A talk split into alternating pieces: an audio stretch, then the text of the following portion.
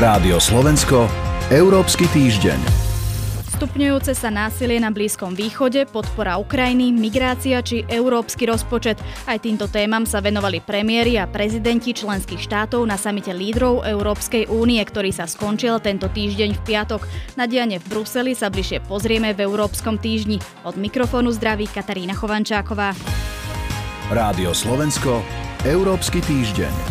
Hostkou dnešnej relácie je analytička Lucia Jar z portálu Euraktiv. Dobrý deň. Dobrý deň. Do Bruselu na summit lídrov sa vrátil po 5 rokoch novozvolený premiér Robert Fico.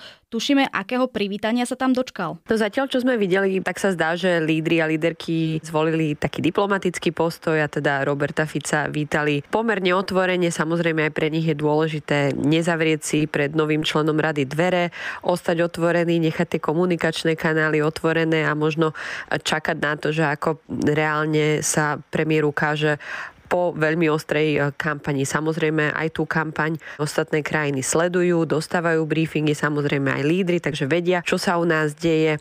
No ale v Bruseli samozrejme sa sústreďovala pozornosť hlavne na to, ako bude reagovať nový premiér na konkrétne otázky, špecificky samozrejme Ukrajina.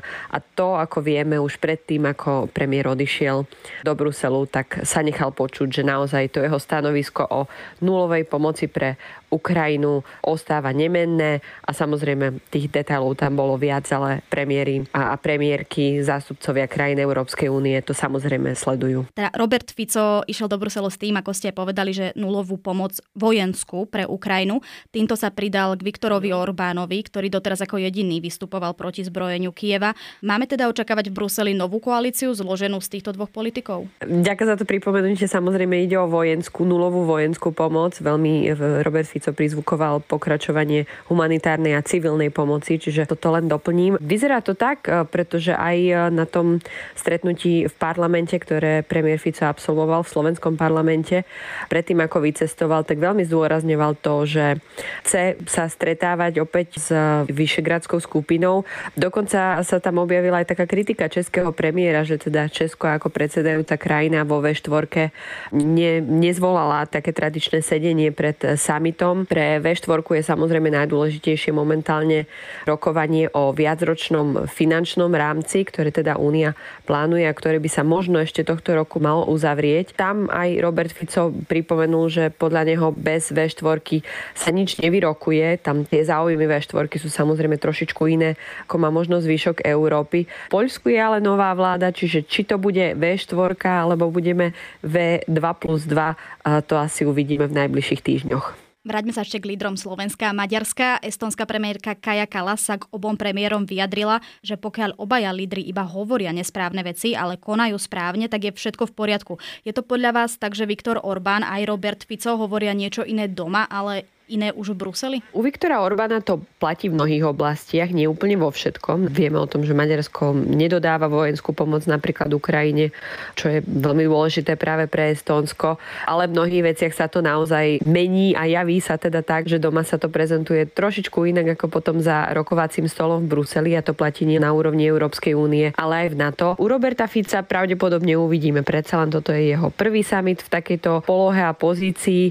Budeme určite aj my a aj ostatní lídry sledovať, e, čo to znamená, keď niečo povie doma, keď niečo povie pred médiami, keď niečo povie pred poslancami alebo poslankyňami Národnej rady a potom, čo sa udeje za stolom a úplne na konci dňa aj čo koniec koncov podpíše, pretože v mnohých oblastiach stále Európska únia potrebuje jednomyselnosť, napríklad je to spomínané rozpočtové rozhodnutie, o ktorom som hovorila, si vyžaduje jednomyselnosť, je veľmi dôležité, aby aj Slovensko bolo v týchto rokovaniach zapojené a potom koniec koncov, aby súhlasilo s tým, s čím bude súhlasiť väčšina Európy. Konflikt v Izraeli a pásme Gazy, to bola jedna z kľúčových tém samitu lídrov Európskej 27 v Bruseli. Na čom sa štáty zhodli v otázke tohto konfliktu? Lídry krajín Európskej únie sa stretli vlastne po poprvýkrát od toho 7. oktobra, kedy teroristická skupina spustila útok na Izrael, ktorý teda následne ostro odpovedal. Zaujímavé je, že hovoríte, že to bola taká najdôležitejšia téma, pretože aj keď slovenský premiér Fico odchádzal do Bruselu, tak vo výbore Národnej rady poslancom a poslankyniam hovoril, že teda téma možno nie je veľmi špecifická, pre neho v podstate ani veľmi zásadná a zaujímavá. V každom prípade, čo sa v Bruseli dialo, bolo, že sa rokovalo naozaj až 5 hodín tom, aby sa vypracovalo nejaké presné znenie spoločnej reakcie.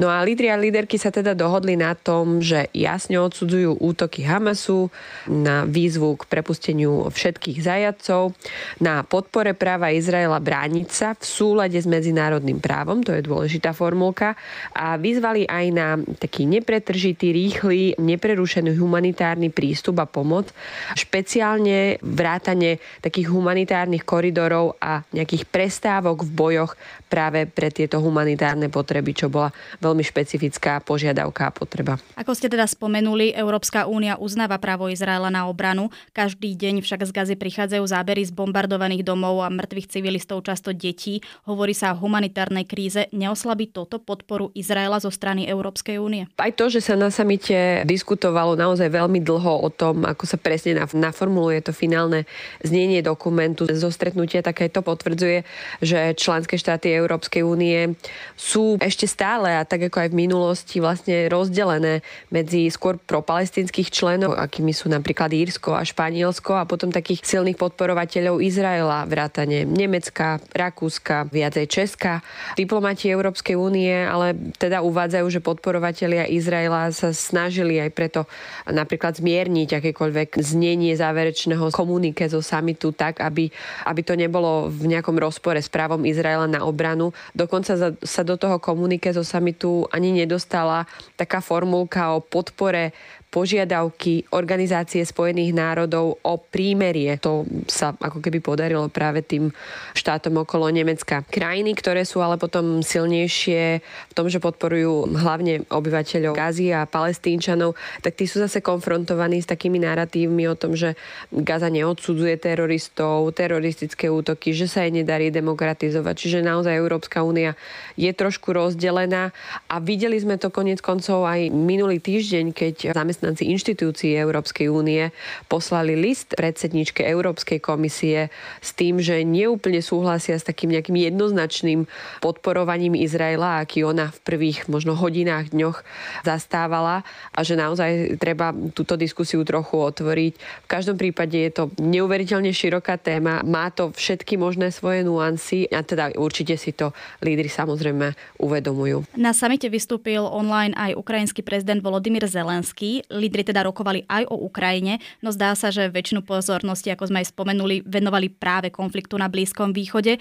Bojuje teraz podľa vás Ukrajina o pozornosť Bruselu? Pýtam sa teda, či Kiev sa môže cítiť, že doplatil na konflikt v Izraeli a v Gaze. Pravdepodobne ešte tie pocity nemôže mať nejaké konkrétne, že by teraz sa znižovali tým spôsobom dodávky, ale jednoznačne asi platí rovnica, že čím viac sa pozornosť verejnosti aj v Európe, aj teda v západnom svete sústreďuje na Ukrajinu, tým viac dokáže Ukrajina potom získať aj od predstaviteľov týchto krajín. Čiže je asi samozrejme, že Ukrajina bude chcieť, aby pozornosť získavala, pretože tam stále pokračujú boje a bude naozaj možno ťažšie aj napríklad, ak Slovensko bude jednou z tých krajín, ktorá sa bude viac ako keby strániť nejakej vojenskej pomoci Ukrajine, tak získavať si jednoducho tú podporu, ktorú naozaj ešte stále potrebuje. Uzatvára Lucia Jar z portálu Euraktiv. Ďakujem za rozhovor. A ja ďakujem do počutia.